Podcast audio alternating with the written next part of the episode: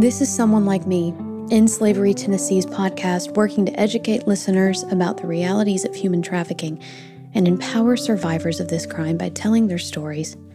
I'm Leslie, your host. When victims of sex trafficking are brought into the court system, it's usually for a charge or charges that are unrelated to the trafficking itself. Instead, it's often because of things like drug charges or other crimes that are wrapped up in trafficking and the lifestyle it sets up for these victims. Many court systems across the United States have set up programs to identify those coming through on unrelated charges who may need help with an underlying issue like mental health, veterans' needs, addiction, and trafficking. They call these treatment courts, and there are several in the United States that are designed specifically to address human trafficking. In Nashville, the Human Trafficking Court is called Cherished Hearts it's a two year program involving hands on communication with the presiding judge, assistant district attorney, and a host of local community service providers that can assist with managing the various needs of a survivor. It's often way more personal than what you may think of as a court. They meet together often and are given resources to help with stability. Within the Cherished Hearts Court are two other day long programs called Grace Empowered and the John School. You may remember our episode last season with a volunteer at the John School. It's a really interesting perspective about the consequences for men who are paying for sex. Now, the Grace Empowered program provides women who have prostitution charges an opportunity to get those charges removed through a day long program which addresses things like trafficking, addiction, and trauma. End Slavery Tennessee is incredibly involved in this program, as we know that prostitution is often paired with and related to trafficking. It's this collaboration with Cherished Hearts, Nashville's Human Trafficking Court, that's an important part of the End Slavery Tennessee referral process. It helps in identifying persons eligible for the comprehensive services provided by End Slavery Tennessee's care coordinators, which includes walking with survivors through complex legal issues many of them have. So, in today's episode, producer Stacy Elliot and I talked to Judge Ana Escobar and Assistant District Attorney Sarah Wolfson about how the court system can help victims of human trafficking.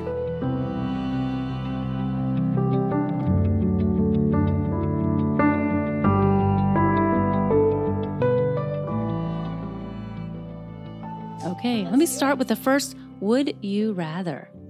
Would you rather be completely invisible for one day or be able to fly for one day? I mean, that's easy for me. I would rather be able to fly for a day. And why? What? Well, I would just go all the places that, you know, bop around, maybe take a little pit stop in Hawaii and have myself a nice day. And technically, then I will be invisible. No one will know where I am. Ooh. She pivoted that. She so pivoted. She Look at yes. that. Look at that. Man. Brilliant. Mm-hmm. Sarah, you took all the creativity out of that. Um, you know, I, I wouldn't rather be invisible because I wouldn't want to know what people are thinking about me. Mm, I would rather point. fly around too, just uh, to have a day from me so I could see all the things that I've always wanted to see. Would you rather all traffic lights be green or never have to stand in line again. All traffic lights be green because I need help getting places on time.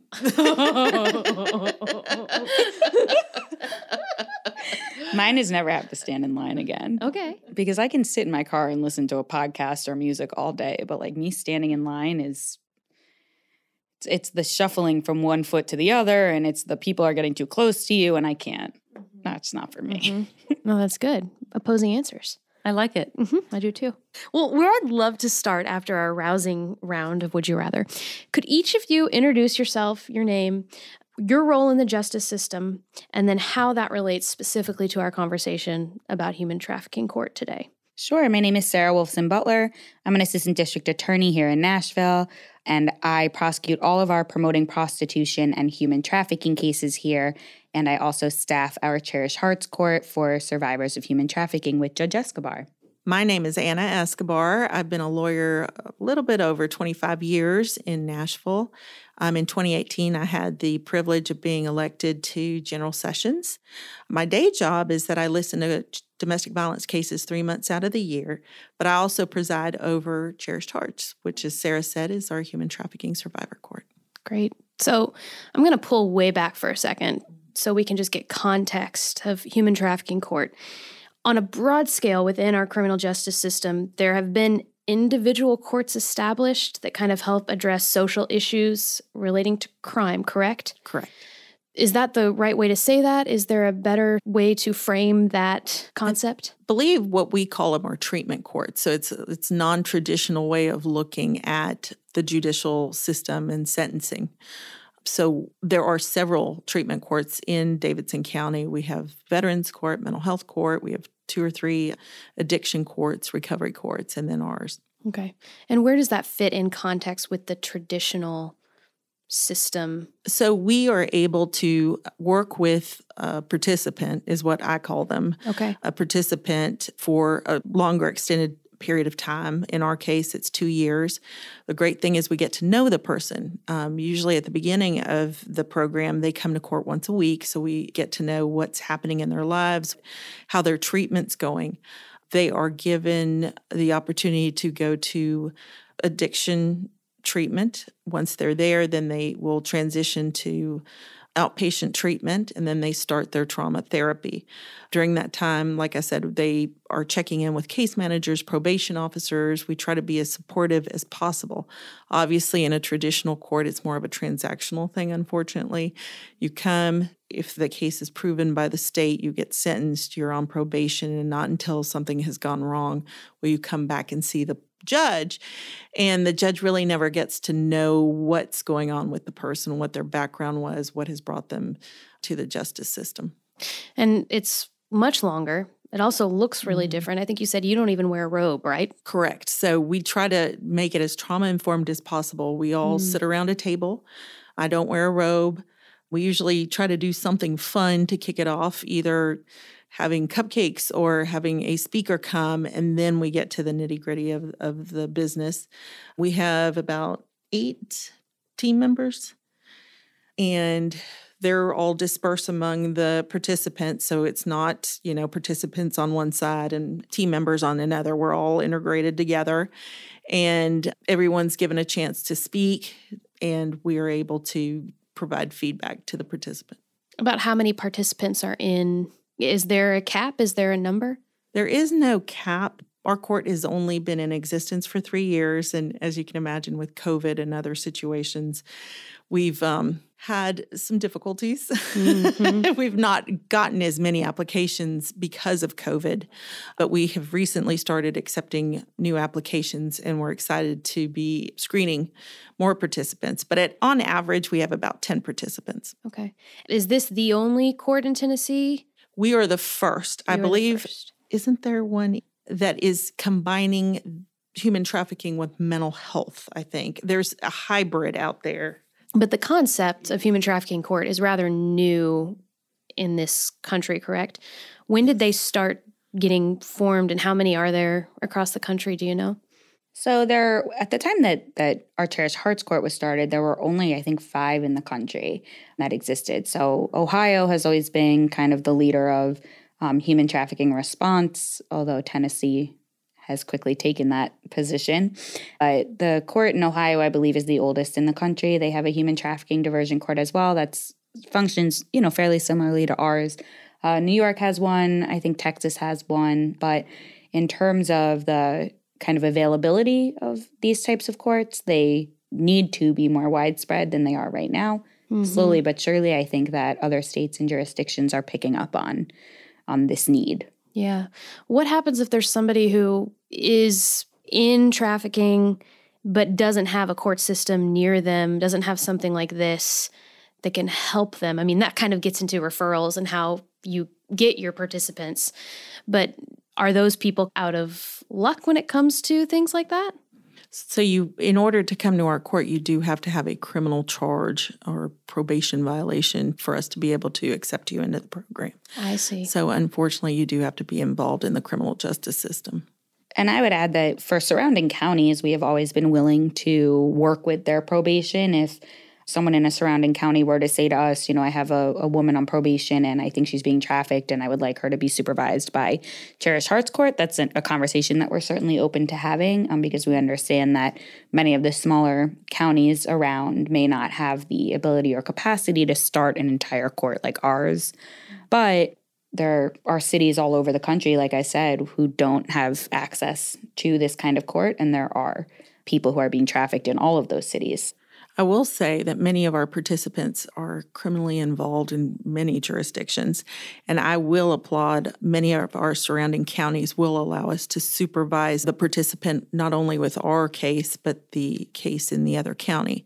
So they're trusting us to supervise. So I'm very pleased that they're open minded and allow us to do that. Yeah, that's fantastic. Sarah, you alluded to Ohio being the leader at one point and then transferring that to Tennessee, which I know we're very proud of that. But what makes the distinction? What what was the change that happened? Sure. So I would say, just to clarify, that's the rating that we've received from a global standpoint that Tennessee has ranked number one in our response to human trafficking. But that doesn't mean that, you know, other states are not also doing a fabulous job and may not have gotten there first. So Ohio, like I said, had, I think, the first, if not the biggest now, it's about 10 or 11 years old now, human trafficking diversion court. So again, the, the analysis of the states that are kind of leading in human trafficking response comes from a lot of different factors. And one of those factors, I would say, would be our diversion efforts. And Ohio certainly was the leader in that. And we actually had the privilege of going out to Ohio to visit their human trafficking court because we can always learn a lot from other states. But that said, we are very proud of everything that Tennessee has mm-hmm. done to mm-hmm. get us to that spot. Yeah. And by diversion, you are meaning when someone comes through the criminal justice system, being able to see that there could be trafficking going on and then getting them specifically into. Exactly. So I, I call it a diversion court because it is diverting these criminally involved, currently women, we only take women right now, but it's diverting these criminally involved women away from jail or traditional probation and into a trauma informed setting where we believe that we can provide the appropriate kind of support that would decrease recidivism rates and and allow them to reenter into society. So when I use the word diversion, I, I mean diversion from traditional methods of prosecution and sentencing. Okay. And you are the one who's actively looking at these cases and would be referring, is that a good word? Or you said applicants. What are the things you're looking for that would trigger a diversion into so I typically am actually not the one handling the cases of the women that we are screening for our court. Usually these women have charges that are not actually related to human trafficking or prostitution at all. Usually their charges are anything ranging from drug charges to thefts and burglaries, things like that. So I don't actually handle their cases, but I work closely with my office and with the defense bar and with judges and so does Judge Escobar to educate everybody who may be in contact with these defendants that could maybe get an inkling that they should be screened for cherished hearts. So we rely on, honestly, mostly the defense bar and my colleagues in the DA's office to get us those referrals. Gotcha. What are the things that you're telling them to be looking for? Are there specific red flags that they should be looking for? I have found that at that point, a defendant isn't speaking for themselves. They don't know what city they're in. They don't really have an explanation of where they live.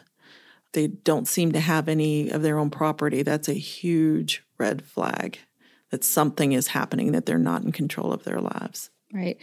And a huge amount of our referrals come out of, like I said, our general sessions courts and our domestic violence court. A lot of times, a trafficker will come in maybe as a boyfriend and the defendant could be you know a female who's charged with assault. And the things that i would recommend that especially the people in my office look for are history. So we look at their criminal history see if they have a criminal history of prostitution could be a big indicator see if they have a extensive out of county and out of state history have they moved around a lot how did they get here and also the type of charge is very informative. Oftentimes if you read the warrant on these charges where there's a possible trafficking situation, it will be a intimate partner or somebody with a maybe much older male or maybe the incident occurred at a motel or a hotel or you know this person had IDs on them that weren't theirs things like that that we look out for in criminal warrants as red flags that trafficking might be taking place. Yeah. So prostitution's been brought up a few times, and I'd love to talk from a legal perspective about prostitution versus trafficking because there are some crossovers when it comes to the background of the victim. A lot of them have similar backgrounds, pimp culture, runaway culture. Legally, where do those two things stand on their own? How are they different?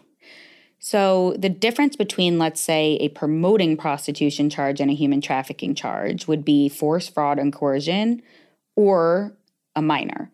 So, promoting prostitution is what I sort of like to refer to as like your everyday pimp, where he may buy a hotel room for a girl, he may drive her around in his car, but ultimately the female is in control and making the decision herself.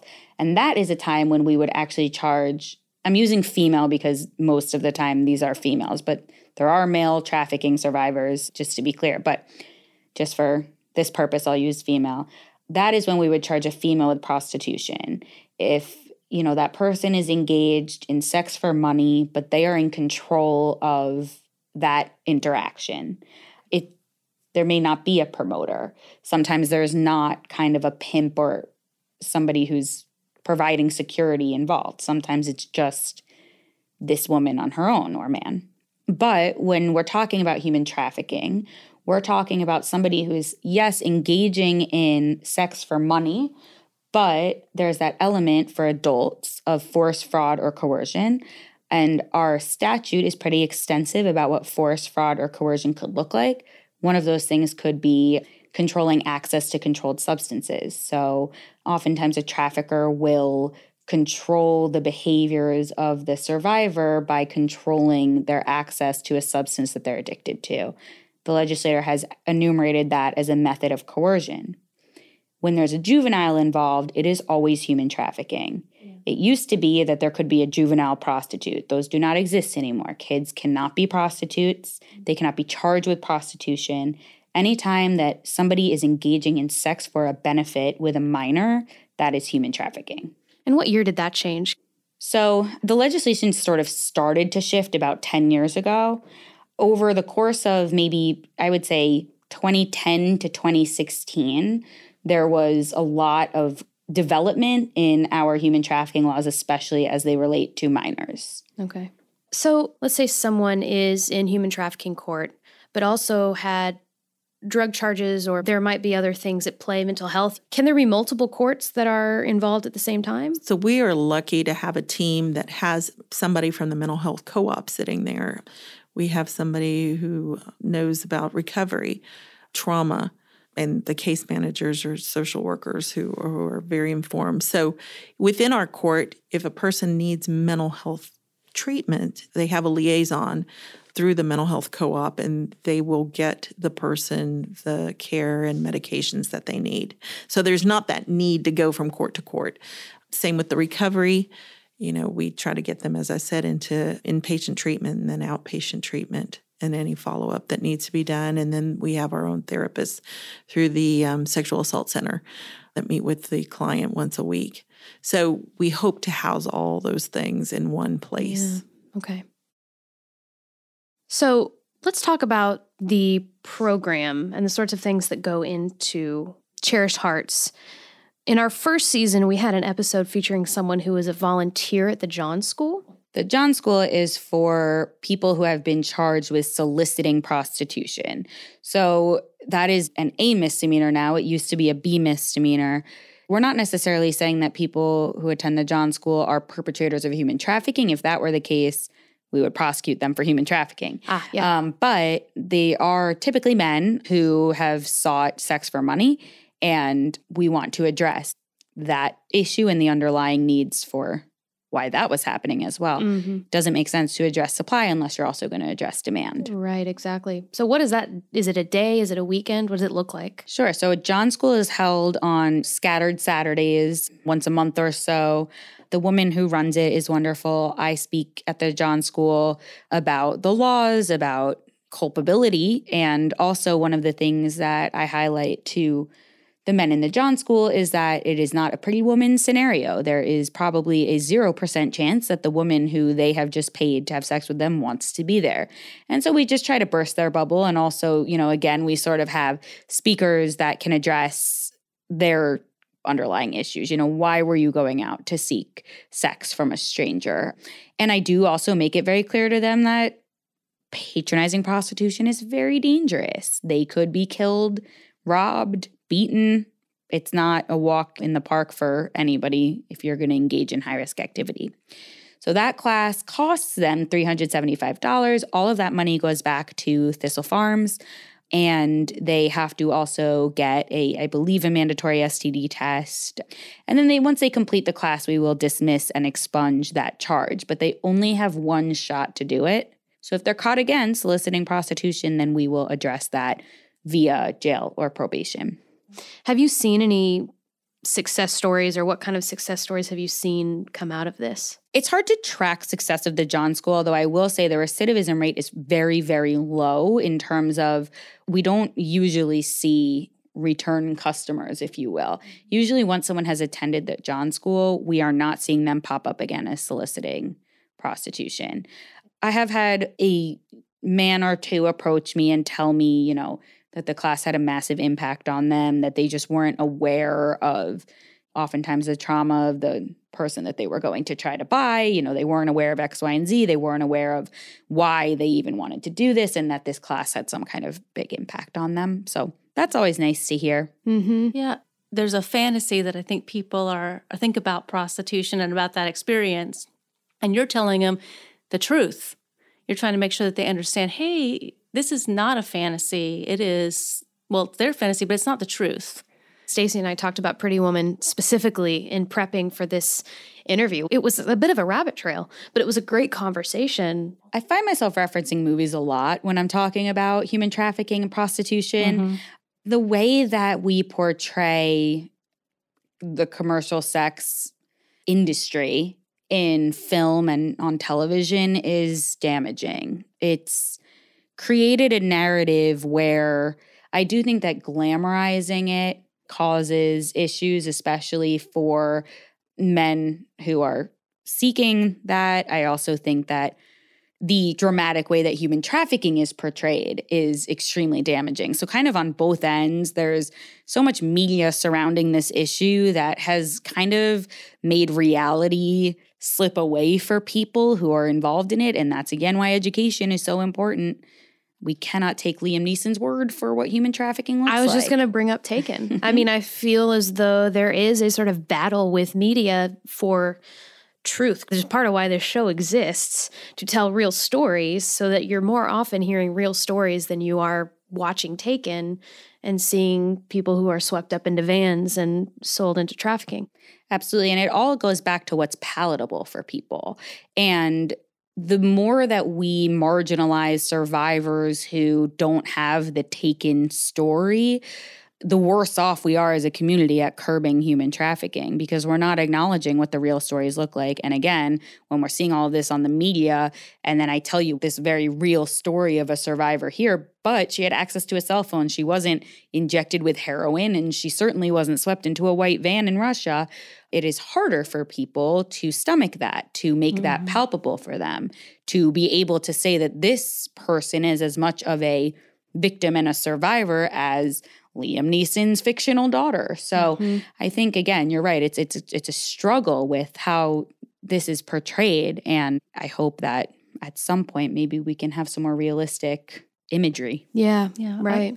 I, I think there's also a big this wouldn't happen to me or my family element of things, mm-hmm. and escapism is such a huge part of our media these days and you know our television and our movies that we choose to watch so basically telling somebody like let's put on a movie about like some very foreign trafficking incident that would never happen in our backyard people are like oh yeah for sure but you say like let's put on a film that like really highlights the struggles of trafficking here locally it's like meh, i don't know if i want to watch that yeah, so it's yeah. a lot of it is just addressing what people want to see, what's interesting to people versus what is reality. Well, and we've talked about intersectionality and culpability. I think one of the things that makes Taken so great for people is it's these middle class girls that are just going off to have a fun time and they've been completely swept up. Whereas the reality is, no, there's so much more at play drugs, domestic violence. And I think it's hard for people to look at all of it and still really care about the issue. Exactly. Trafficking is so reliant on vulnerability. So, whatever that vulnerability looks like, traffickers are adept to picking out people who have pre existing vulnerabilities, whether that be a runaway juvenile with an unstable home life, a woman who may have a prior addiction, or a woman who they could get easily addicted, somebody who is in the criminal justice system. That is a vulnerability. Once you're involved in the criminal justice system, that is something that a trafficker can hold over somebody's head. You mean to say, like, probation or mm. explain that a little bit? Well, so let's take a woman again. So there are situations where a woman may have been arrested.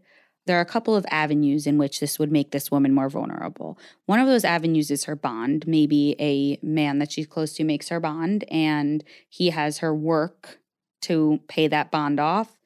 That's a vulnerability that has led to her trafficking. Another one is, you know, let's say she goes to jail or to prison. She gets out, she can't find an apartment, she can't find a job, she can't find any stability, and she meets somebody who says, Well, I can give you stability. Here's some drugs, and that'll make this work easier. You go out and work. And she does it for a while, but doesn't want to. Well, guess what? You're not leaving. Trafficking.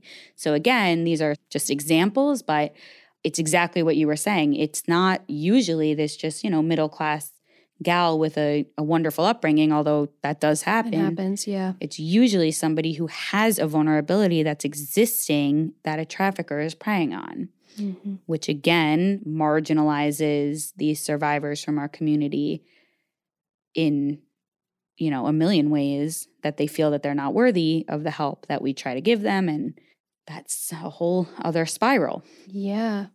Well, I know in this work we've found that a lot of survivors for a long time don't even recognize that they've been trafficked. Oftentimes, when a trafficker is arrested and charged with trafficking, especially when I have a juvenile victim, it is challenging to get that victim to acknowledge that what happened to them was trafficking. Typically, they're not ready to go there. And that's okay. It just takes time. Another area that I see this all of the time is in our Grace Empowered class, which is our class for women who have been charged with prostitution.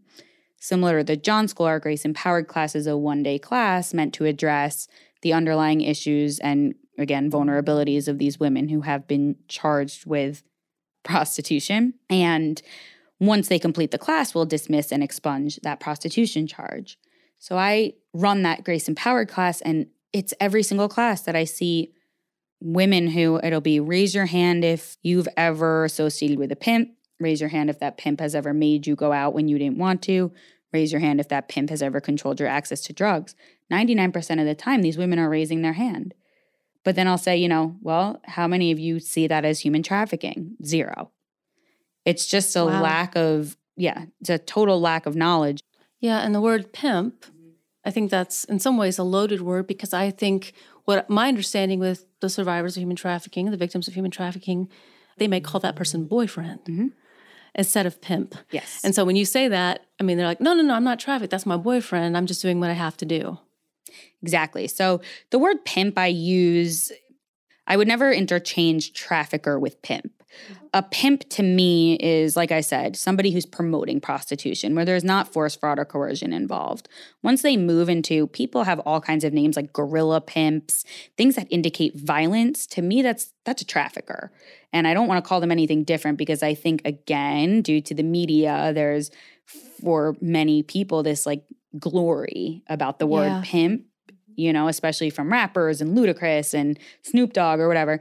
And I don't want to glorify trafficking. So when I use the word pimp, I, I really am talking about somebody who may not engage in force, fraud, or coercion.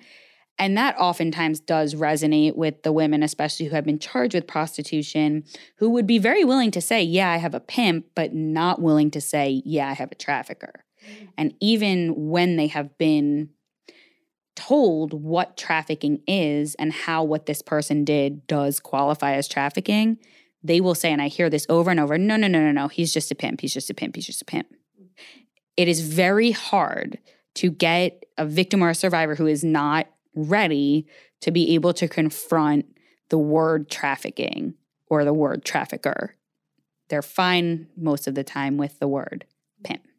So, what is your immediate response when they say, no, no, no, that's just my pimp? It depends on the situation that I'm in. You know, if we're working in a court situation where they're a victim on a criminal charge, where we're charging the trafficker with trafficking, I will do my best to walk them through the law, um, clarify it for them. And also connecting them to services is really the most important because no matter how much I talk at them about what human trafficking is, it's not until they get in with y'all at End Slavery or Thistle or, you know, Office of Family Safety and they sit down with somebody who can dissect the trauma a little bit more that they're ever going to say that this person was my trafficker. So sometimes I just don't push it. Sometimes I just let them use what they're comfortable with. Yeah. I love that this is a two year program because it does take time to process all of that trauma and to acknowledge any type of trauma. You know, that is the process of having to face it. So it's a it's a huge thing, and that and that you've developed this core. I'm still kind of astounded that this is a court system, and all my images of what court looks like it does not look like sitting around a table with a balance of professionals who are there to not prosecute and harm you, but to actually support your recovery. I, it's, I'm astounded. My two supervisors who created the court were very in tune with the needs of these women.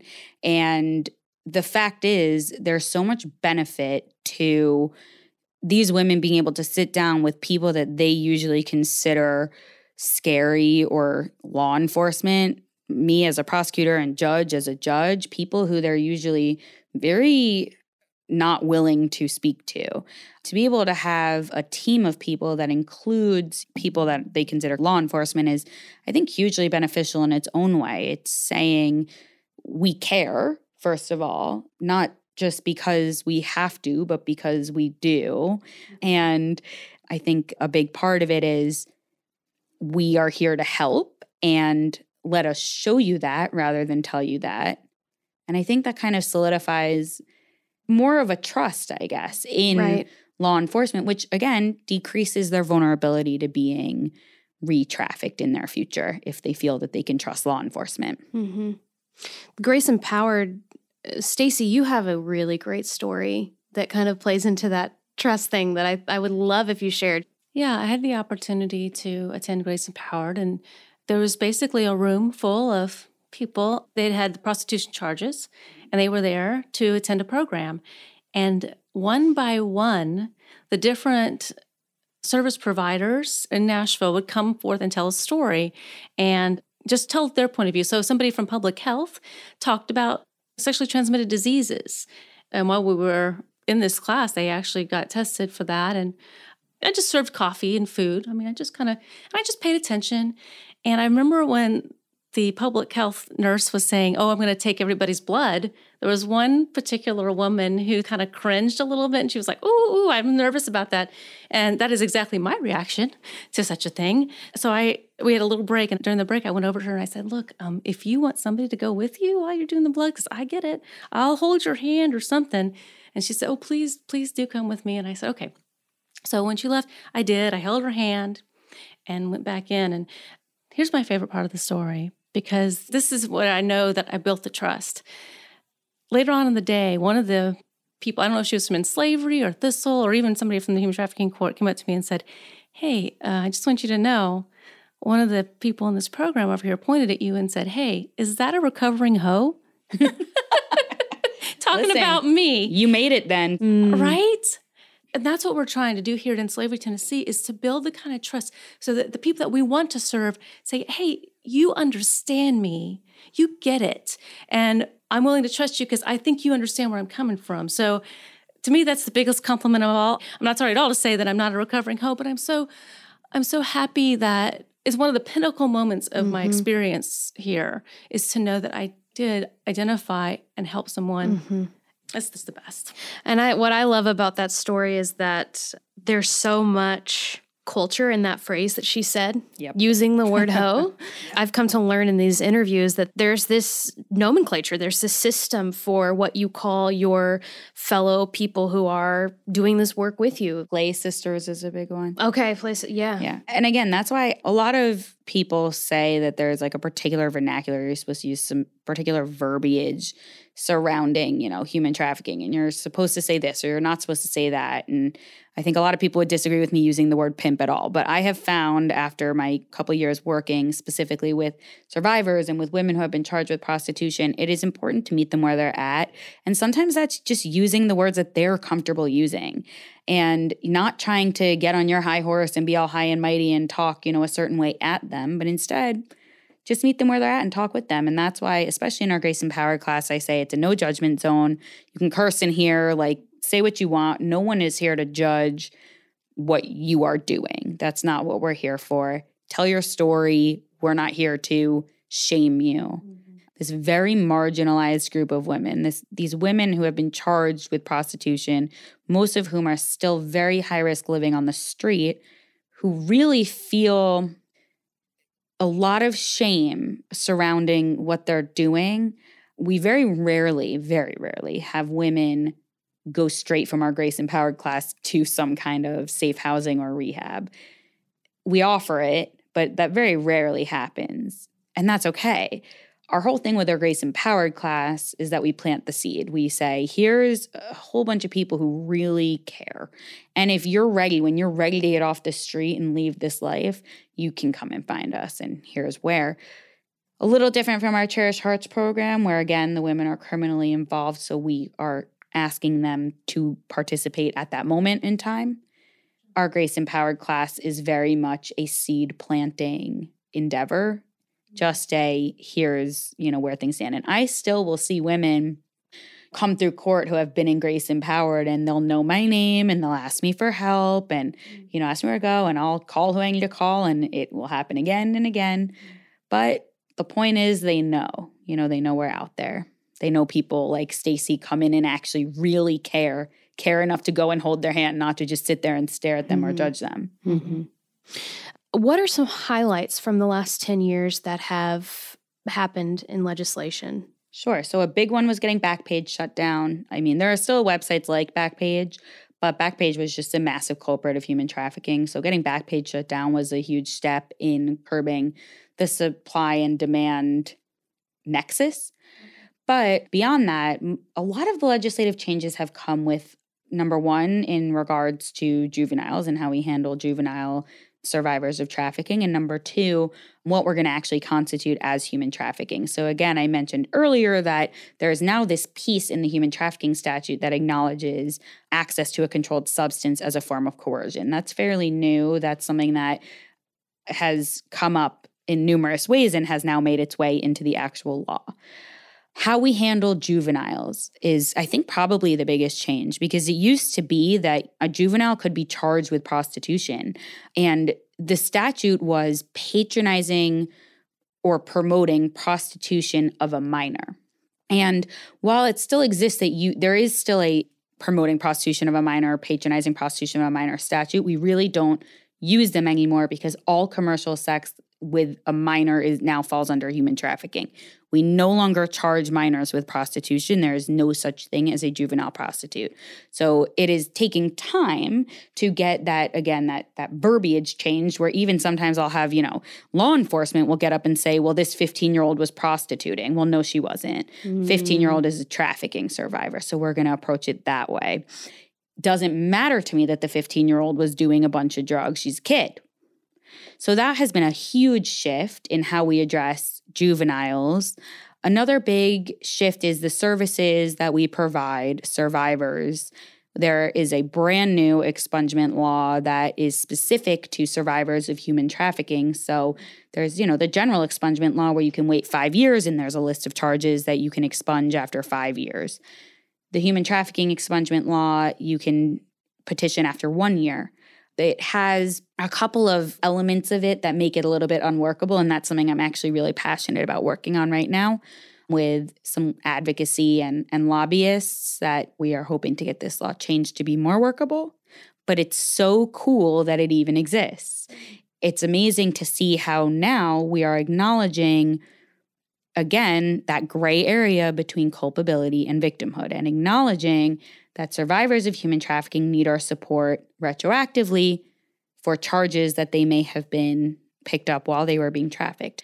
The first one was actually in season one. We had a survivor who was charged with prostitution, but it was a trafficking situation. She was HIV positive, and she's on a list of, uh, I think she said, a couple of dozen other women who are automatically on the child predator list.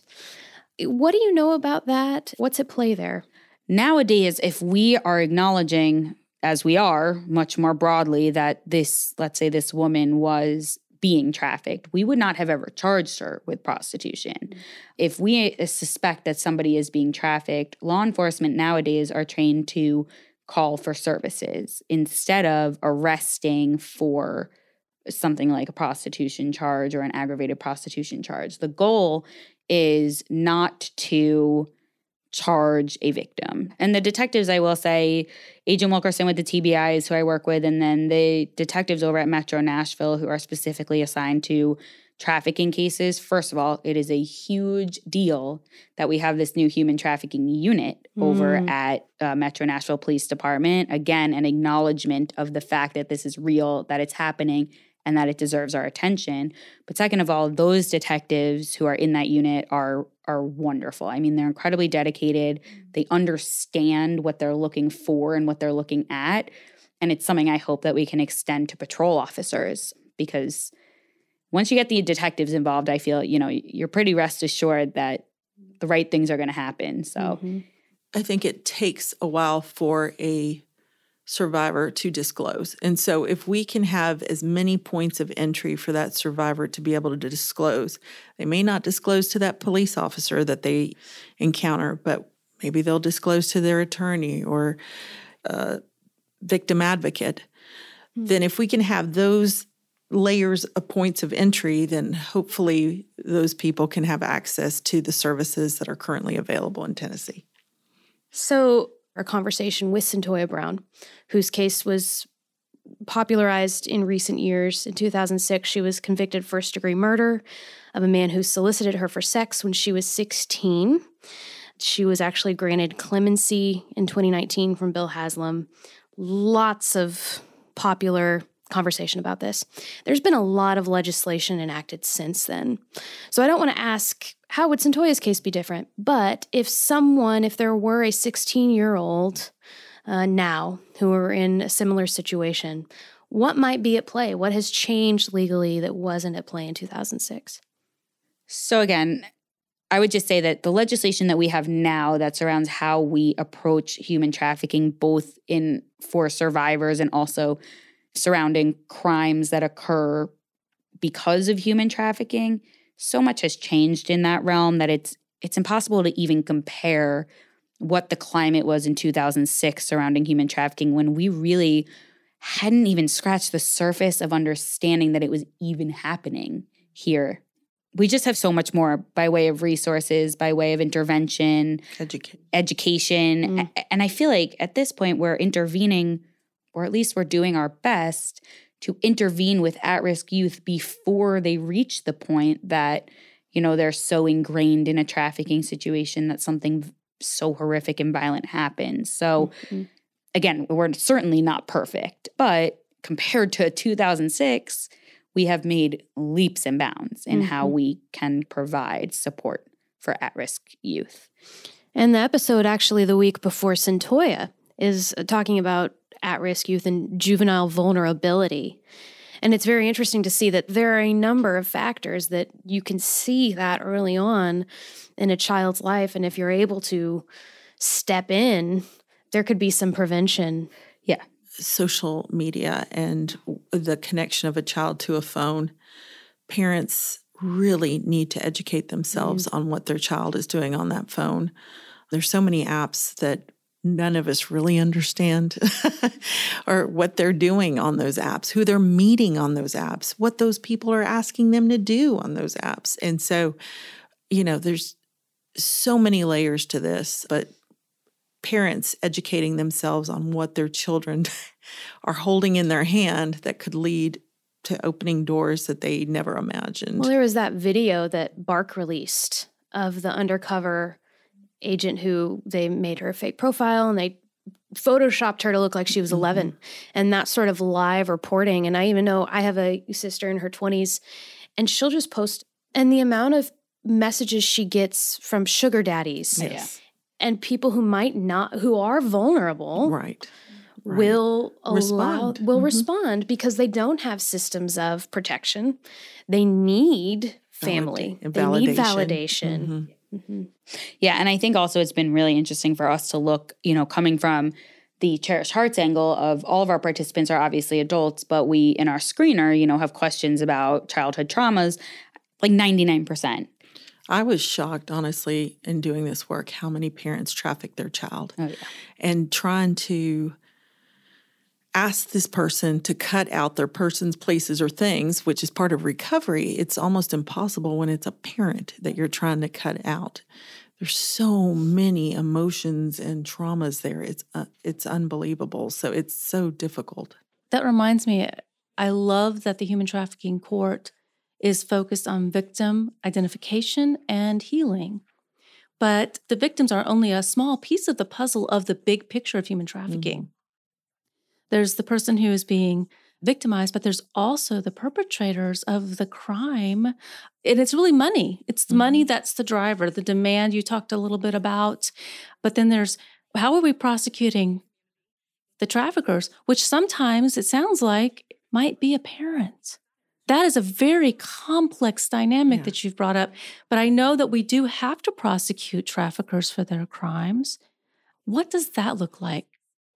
I have a case currently that is a parent and a juvenile. It is a mother and a daughter. And it has been one of my most challenging cases by far because like you said that dynamic of a person who's in a position of trust is it's just horrific. One of the things that I try to do especially when it's family involved and again, I have a parent and a child but that's not the only family case that I have. I have husbands and wives, I have nieces and aunts. I have a ton of family relationships that again someone is being charged with trafficking. The best thing that I try to do is give the victims some level of autonomy in how this goes forward. And while that's not always possible, if they say, I want this whole thing dismissed and I want nothing to do with it, that's obviously not going to happen.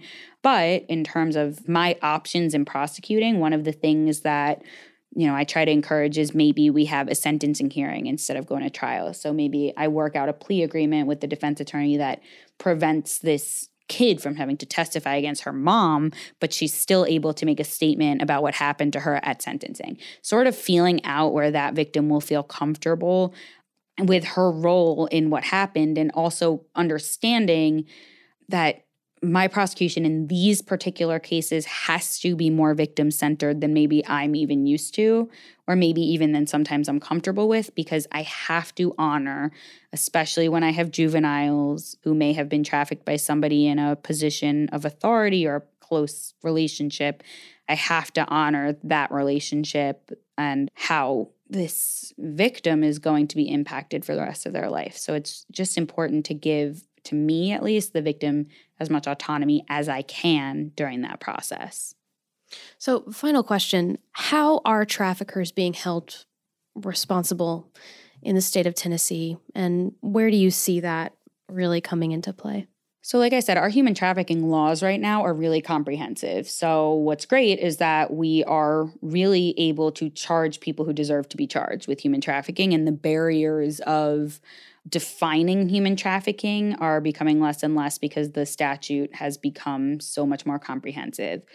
Human trafficking is a B felony on its face. There are also enhancing factors if it happens within a thousand feet of a school or park, if the juvenile is under 15 years old.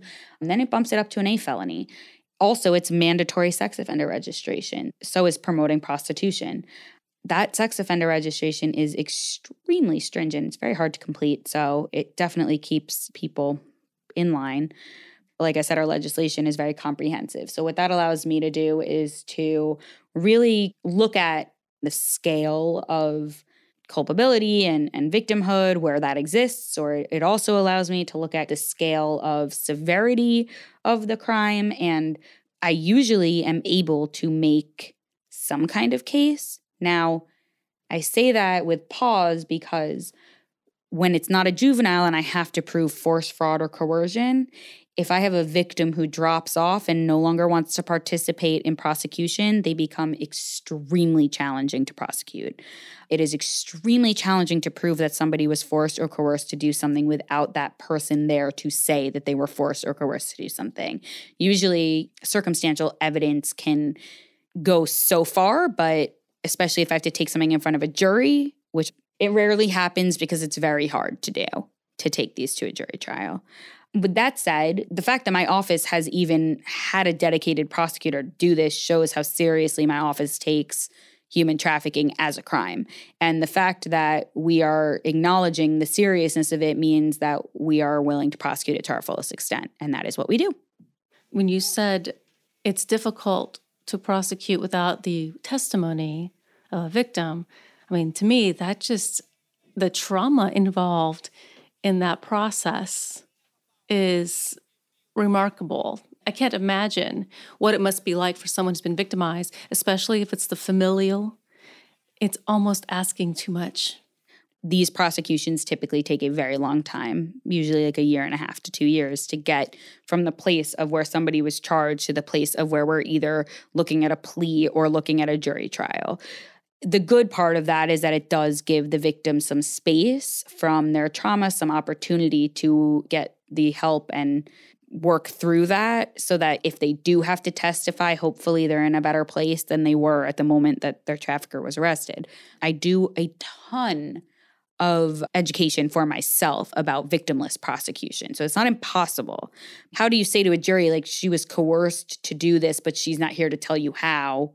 Yeah, and you know, we talked a little bit about movies portraying things, and in a movie, the victim is empowered and you know right. wins, mm. and the bad mm. guy goes to jail. But it rarely looks like that. Well, it certainly doesn't look like that on the scale of like efficiency that they make it look like in the movies. Like you know, in Law and Order when they're like, "Well, we've arrested this person and the jury trial is tomorrow." Like that just is not in one episode. yeah, in, in one episode.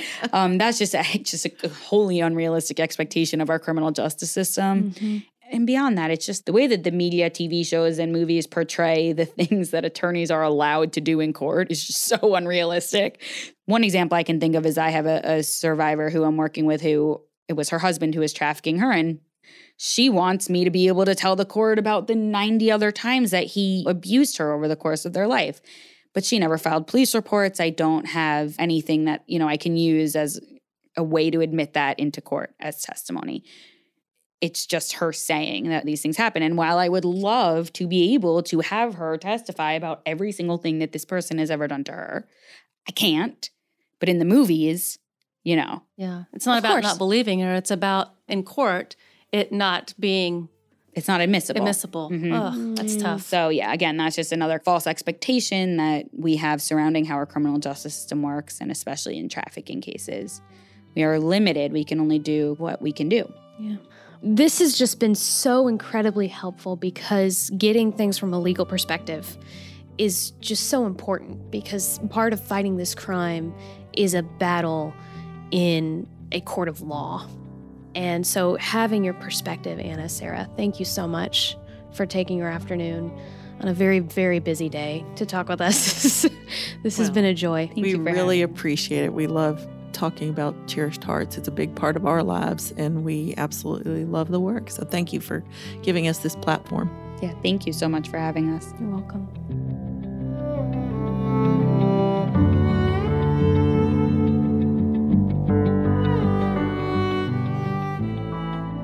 Additional information about the intersectionality of crime and trafficking can be found on this episode's page at endslaverytn.org slash podcast.